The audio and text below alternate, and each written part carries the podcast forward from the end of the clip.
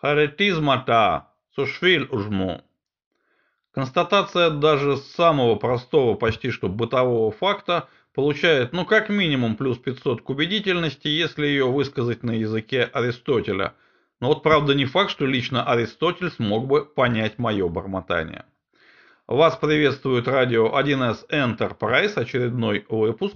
Это авторский подкаст, он же радиопередача. Здесь мы разбираем различные аспекты разработки на платформе 1С предприятия. Меня зовут Никита Зайцев. Наш проект поддерживается фирмой 1С. Профессиональное и разностороннее развитие специалистов нашего с вами сообщества для вендора входит в число первых приоритетов.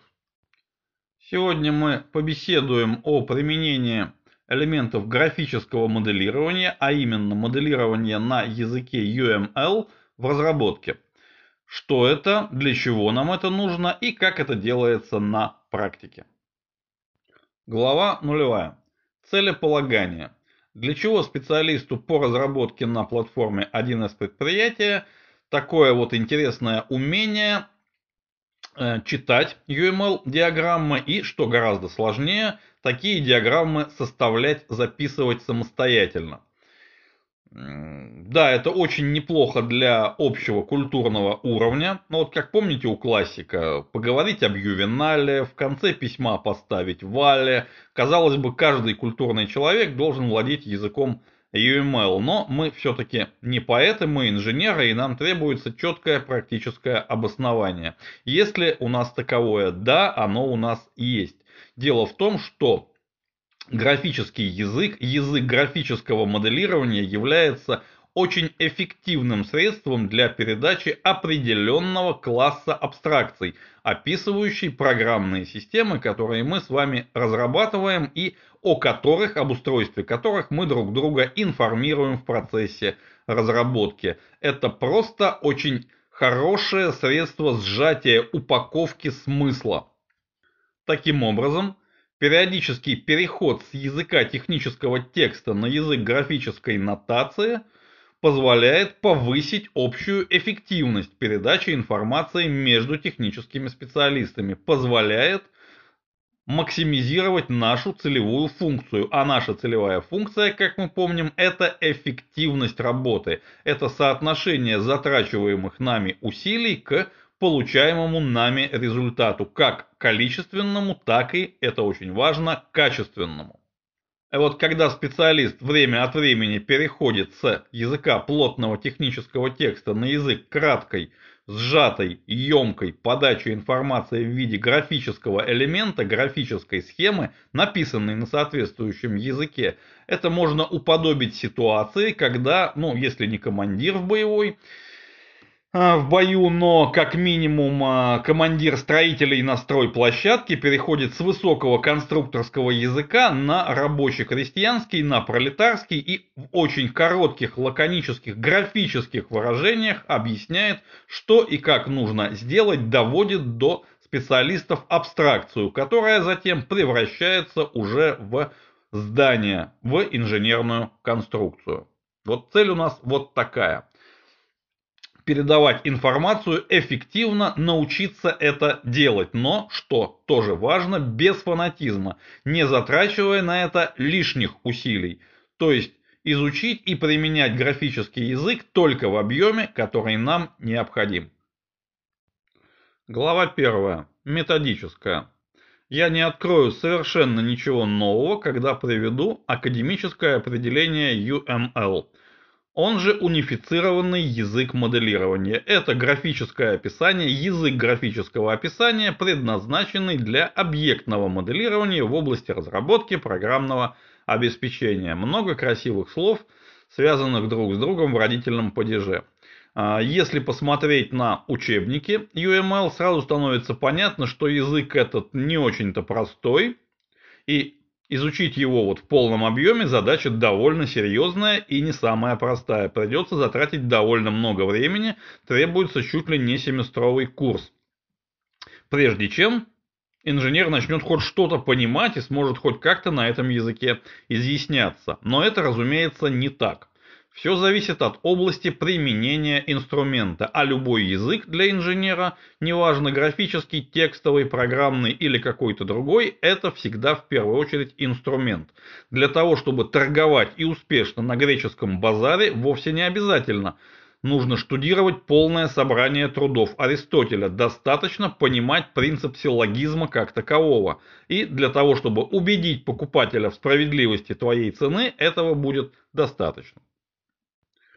Поэтому в нашем случае речь не идет о полном академическом курсе, а ровно о том, чтобы а, изучить основы, изучить вот самое базовое представление о языке графического моделирования UML и определить для него область применения, где, в каких задачах, в каком виде, в какой форме мы можем применять диалекты этого языка. Язык является открытым, у него есть диалекты и, что характерно, никто не мешает нам изобретать свои собственные. В любом языке важно только чтобы тебя понимали, причем понимали те, с кем ты общаешься, что о твоем произношении, что о твоей грамматике орфографии думают профессора, где-то в далеком университете уже не так и важно. Ты решаешь практическую задачу. В этом-то и заключается главная методологическая хитрость в освоении элементов графического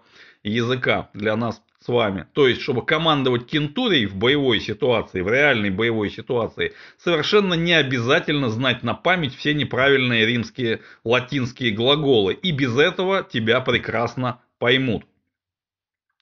И, например, в нашей уже с вами профессии, для того, чтобы объяснить и внятно объяснить, почему же очередной релиз, к сожалению, не прошел первичное тестирование, можно обойтись одной единственной фразой «Arara humanum est». Но, к сожалению, вот поторопились, неправильно запроектировали. Можно сказать всего лишь три слова. И для этого совершенно не обязательно знать тонкости латинской грамматики. Глава вторая. Концептуальная. Язык UML устроен на самом деле довольно просто, если не сказать примитивно. Базовой смысловой конструкцией, элементарной смысловой конструкцией является, уж простите за тавтологию, элемент. Элемент изображается пиктограммой и в общем случае подписывается именем существительным. Два элемента могут быть связаны друг с другом. Связь между элементами отображается отрезком линии, подписывается в общем случае глаголом, если вообще требуется подпись, как правило, не требуется, и характеризуется направлением. То есть один из элементов связи является начальным, другой конечным, и опять же в общем случае связь рисуется не просто отрезком линии, но стрелкой, указывающей от начального элемента на конечный элемент.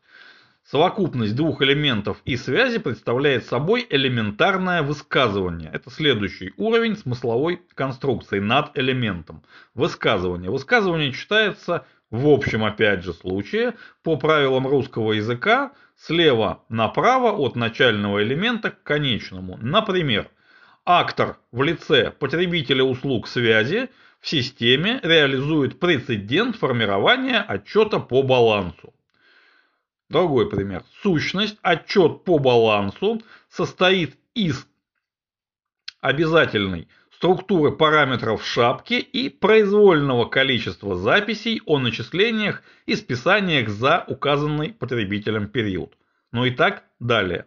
Совокупность таких вот элементарных высказываний, описывающих какую-то а, абстрактную абстракцию более высокого уровня, то есть логически связанных, представляет собой диаграмму а совокупность диаграмм называется моделью. Вот, собственно, и все, что есть в языке UML, все уровни иерархии. Модель, диаграмма, элемент, связь. Больше в этом языке, по сути, ничего нет. Почему язык называется унифицированный, unified? Дело в том, что и элементы, и связи, и диаграммы являются строго типизированными. Они не могут быть вот произвольно взятыми из головы. Каждая из них принадлежит к определенному типу, все эти типы описаны, Каждый тип характеризуется своим графическим представлением и, что гораздо более важно, предназначен для решения определенной задачи, то есть описывает определенный класс абстрактных сущностей. Но язык UML является не только унифицированным, но еще и открытым, а это означает, что набор типов не является чем-то окончательным, его можно расширять, добавлять при необходимости свои – используя вот те же правила, что описывают и уже существующие типы. Можно создавать свои диалекты, свои расширения языка для своих частных задач. Генеральная концепция, как это и принято среди генеральных концепций, разумеется, имеет вселенский масштаб. Предполагается, что базируясь на семантике языка, вся система будет описана вот целиком полностью сверху донизу начиная от функциональных требований, через описание процессов, организационной и бизнес-структуры к внутренней структуре компонентов, классов, пакетов, интерфейсов, взаимодействия между ними и так вплоть до схем э, компиляции, сборки и развертывания. И вот на базе всех этих графических описаний посредством специального программного обеспечения будет генерироваться проектная документация разнотипная, разноформатная и даже вполне рабочий программный код на различных языках. Вот генеральная концепция, идея именно такова. Вполне возможно, что в реальной производственной деятельности кто-то именно так и действует. Я вовсе этого не отрицаю. Даже скорее всего, где-то так и происходит. Но вот для нас с вами эта концепция уж слишком системообразующая. Возвращаясь к нашей греческой аналогии, базируясь на греческом языке, можно описать даже, наверное, всю Вселенную, но для этого нужно обладать как минимум мозгом и возможностями Аристотеля. А мы решаем конкретные частные практические задачи. Мы берем тот же греческий язык, но Пишем на нем, например, меню небольшого уютного греческого ресторанчика, решая частную, полезную, необходимую для нас и для наших потребителей, наших пользователей задачу. Тем не менее, базовые основные типы элементов связей и диаграмм UML для работы с ним все-таки необходимо знать, ну если не в полном объеме, то действительно основные, они описаны в любом толковом самоучителе. Тот самоучитель, с которым работал я, про него я напишу в нашем телеграм-канале, чтобы не пришлось как-то разбирать на слух, писать с голоса автора и названия. Самоучитель очень толковый, мне он в свое время очень сильно помог. Но это не означает, что он единственный, разумеется, их много и разных. Глава третья. Инструментальная. Какие же инструменты нам потребуются для того, чтобы изъясняться на языке UML? Ну, на самом деле, как и любой графический язык, он не требует каких-то вот обязательно специальных инструментов. UML-диаграмму можно начертить карандашом на листе бумаги. Это будет вполне полноценная диаграмма. Затем ее можно отсканировать и использовать. Можно нарисовать ее фломастером на доске. Можно нарисовать ее в редакторе Microsoft Paint, если, конечно, он еще сохранился в современных операционных системах. Можно взять абсолютно любой графический редактор, ориентированный на рисование диаграмм, на работу с диаграммами. Их множество. Ну и, наконец, можно взять какой-либо специализированный пакет работы с UML.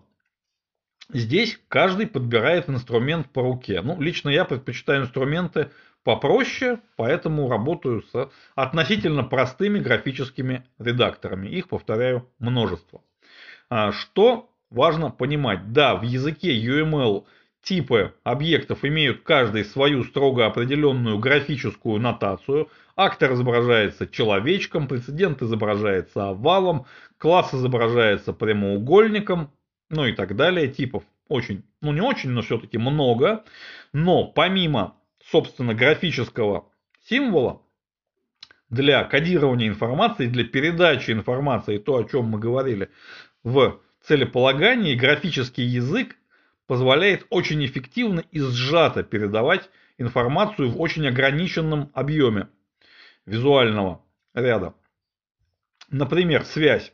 Это, казалось бы, просто стрелка, но у стрелки, помимо того, что это, собственно, стрелка, она ведет из пункта А в пункт Б от начального элемента к конечному, стрелка еще характеризуется типом линии, их может быть несколько, сплошная, пунктирная, пунктирная с точками, точечная. Сама стрелка может иметь самые разные формы, плюс к этому стрелка, линия может характеризоваться толщиной и цветом. И все это несет в себе информацию. В плане инструментальных средств нужно отметить еще два очень важных аспекта. Во-первых, помимо, собственно, графического представления элемента или связи, да, каждый тип характеризуется своим изображением, но помимо графического символа мы еще можем для кодирования информации оперировать цветом, толщиной линий, какой-то формой, ну, допустим, актор кодируется символом человечек, но человечек может быть условно с круглой головой, а может с квадратной. И таким образом мы можем, например, различать внешних акторов людей и внутренних акторов роботов, компоненты системы. Либо нечто среднее, голова треугольная, это когда актор является внешним, но не является человеком. Например, запускаемый где-то вовне скрипт, который с нашей системой работает через API. И вот такого рода детализаций может быть сколь угодно много, и они могут нести сколь угодно глубокий смысл. Все зависит от того, кто пишет. Ну и во-вторых, добавляя вот такие элементы кодирования, их обязательно нужно указать, перечислить в легенде. Каждая серьезная диаграмма, каждый серьезный, назовем, скажем так, текст на языке UML, если он содержит какие-то отступления от самого строгого вот общего канона, от букваря, должен сопровождаться легендой. Пускай головы у акторов будут квадратные, треугольные, восьмиугольные – Пускай они что-то обозначают, чтобы читатель смог прочитать нашу диаграмму, мы в легенде должны указать, какой символ что означает, какая толщина, какой цвет, какая заливка и так далее. То есть мы должны полностью перечислить всю нашу графическую нотацию на примерах. Глава 4. Практические примеры. Давайте попробуем рассмотреть несколько примеров, где мы используем нотацию, графическую нотацию UML для решения вполне конкретных точечных задач, для донесения информации о внутреннем устройстве, предназначении принципах работы нашей информационной системы, построенной на платформе 1С предприятия. Итак, пример альфа. В нашей информационной системе есть определенный информационный объект, который может характеризоваться состоянием, статусом. В один момент времени один экземпляр такого объекта характеризуется только одним статусом, находится только в одном состоянии. Скажем, заказ и состояние заказа. Получен, подтвержден, на сборке, собран, отправлен, в дороге, подтвержден, оплачен и так далее. А, задача в системе трекинга задач – на рассмотрении, запланировано, согласовано, в работе, на проверке, проверено, закрыто. И даже алгоритм. Алгоритм типа конечный автомат, который вообще не является информационным объектом с точки зрения конечного потребителя, он не видит программного кода, но внутри кода у нас реализован конечный автомат, который, например, работает с каким-то информационным объектом и стадии обработки этого объекта точно так же кодируются состояниями. И наш алгоритм, наш конечный автомат точно так же в один момент времени находится только в одном состоянии. И нам нужно понимать, из какого состояния в какое мы можем перейти, какой переход является легитимным, запланированным, какой возможен, а какой невозможен. Для этого мы чертим диаграмму состояний, Каждое состояние отображается отдельным элементом, а связи между элементами показывают переходы между состояниями. Из одного в другое, из другого в третье, из третьего обратно в первое. И вот таким образом мы на одной небольшой красивой картинке видим весь жизненный цикл нашего информационного объекта. И сразу можем понимать, если сейчас объект находится в состоянии X – куда дальше мы можем двигаться. исходя из этой диаграммы мы уже можем разбираться с визуальным интерфейсом нашей системы, либо же с программным кодом с нашим алгоритмом. То есть у нас есть карта, карта движения. Пример Браво. Возьмем обычную блок-схему, ну, если хотите, карту маршрута бизнес-процесса. Стартовая точка, действие, ветвление, финальная точка. И каждое действие выполняется определенным актором, обычно он там подписан. Но при этом мы всей картины взаимодействия множества акторов параллельного системой, к сожалению, на такой диаграмме не видим. Нам приходится ее домысливать. И для того, чтобы увидеть наглядно, а как же они все взаимодействуют друг с другом посредством нашей системы, используется довольно простая техника. Она называется диаграмма деятельности. Мы берем лист бумаги, ориентируем его горизонтально и вертикальными линиями расчерчиваем на такие отдельные делянки. Каждая делянка предназначается своему актору. Это может быть живой пользователь с определенной ролью, это может быть э, часть нашей системы, подсистема такая-то, это может быть внешняя система и так далее. Акторов может быть много, он может быть один, двое, трое, десять неважно. И вот мы нашу схему нашего процесса вычерчиваем вот в такой нотации. Мы начинаем с какой-то стартовой точки. Да, течение времени у нас, разумеется, сверху вниз. То есть все начинается наверху диаграммы и завершается в самой нижней ее точке. Мы начинаем рисовать наш бизнес-процесс, нашу блок-схему, при этом мы можем переходить из области одного актора в область другого актора. Например, актор-пользователь установил какие-то отборы, какие-то параметры и дал команду. Фокус управления переходит на другую полянку, на другой участок какой-то нашей внутренней подсистемы, где выполняется запрос, выполняется обработка его результатов, затем может быть переход на третью поляну, другая подсистема, анализ результатов, определение, нужно ли запросить дополнительные сведения вовне, там ветвление, если нужно, мы переходим на четвертую полянку, ну и так далее. В конечном итоге возвращаемся обратно, и пользователь, который все это время находился в ожидании, вот фокус возвращается к нему, получение артефакта, получение отчета, все, финал, завершение процесса. Вот это называется диаграммой деятельности. Чем она хороша и чем отличается от обычной вот плоской блок-схемы, тем, что позволяет увидеть взаимодействие акторов, взаимодействие посредством системы и взаимодействие в динамике в течение времени. Пример Чарли. А вот теперь представим, что ту диаграмму, которую мы начертили в предыдущем примере, мы немножечко преобразуем. Общая идея примерно та же самая. Время у нас течет сверху вниз, а вертикальные поляны, вертикальные участки – это вот какие-то зоны ответственности чьи-то. Но в данном случае уже не акторов – а, например, отдельных модулей нашей информационной базы, нашей конфигурации. То есть мы изображаем уже не взаимодействие акторов посредством системы, мы отображаем взаимодействие отдельных участков нашего программного кода. Таким образом, можно, например, отобразить взаимодействие довольно сложного стека.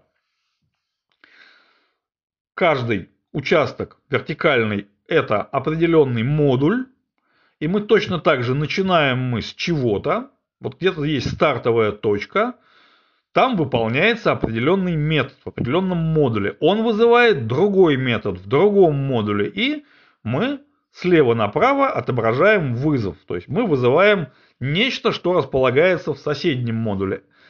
Тамошний вызов тоже что-то делает внутри себя, принимает решение, возможно, вызывает что-то еще. Возможно, дальше вызывается что-то еще, затем мы возвращаемся обратно, прямо вот через весь стек, насквозь, либо же какая-то более сложная схема. Таким образом, мы вот ровно в той же парадигме мы отображаем взаимодействие отдельных методов, отдельных модулей, строим карту их взаимодействия, которая учитывает как временной фактор, что вызывается кем, после чего, что возвращается куда и кому после выполнения чего, так и пространственный, как эти вызовы распределены в пространстве нашей конфигурации, какие модули, какие методы у нас при этом задействованы. Это тоже карта взаимодействия. Собственно, она так и называется. Диаграмма взаимодействия. Ну и еще частный случай такой диаграммы может называться диаграммой коммуникаций, потому что модули, методы коммуницируют друг с другом. Пример дельта. У нас есть довольно сложная структура данных, причем она определена именно внутри программного кода, и работаем мы с ней тоже только в программном коде. Например, на разных уровнях стека она передается, вот каждый вызов ее передает между методами, и внутри она довольно сложна. Там структура, там есть таблицы, массивы, соответствия, и нам нужно все это описать. Причем есть какие-то внутренние зависимости, могут быть какие-то типовые операции определены над этой структурой нам необходимо дать ее описание. Краткое, четкое, понятное. Вот для этого идеально подходит диаграмма классов. Самая, наверное, простая диаграмма в UML. Ее даже словами описывать как-то вот и не хочется. Проще посмотреть. Вот возьмите любой пример. Диаграмма классов. Сразу все будет понятно.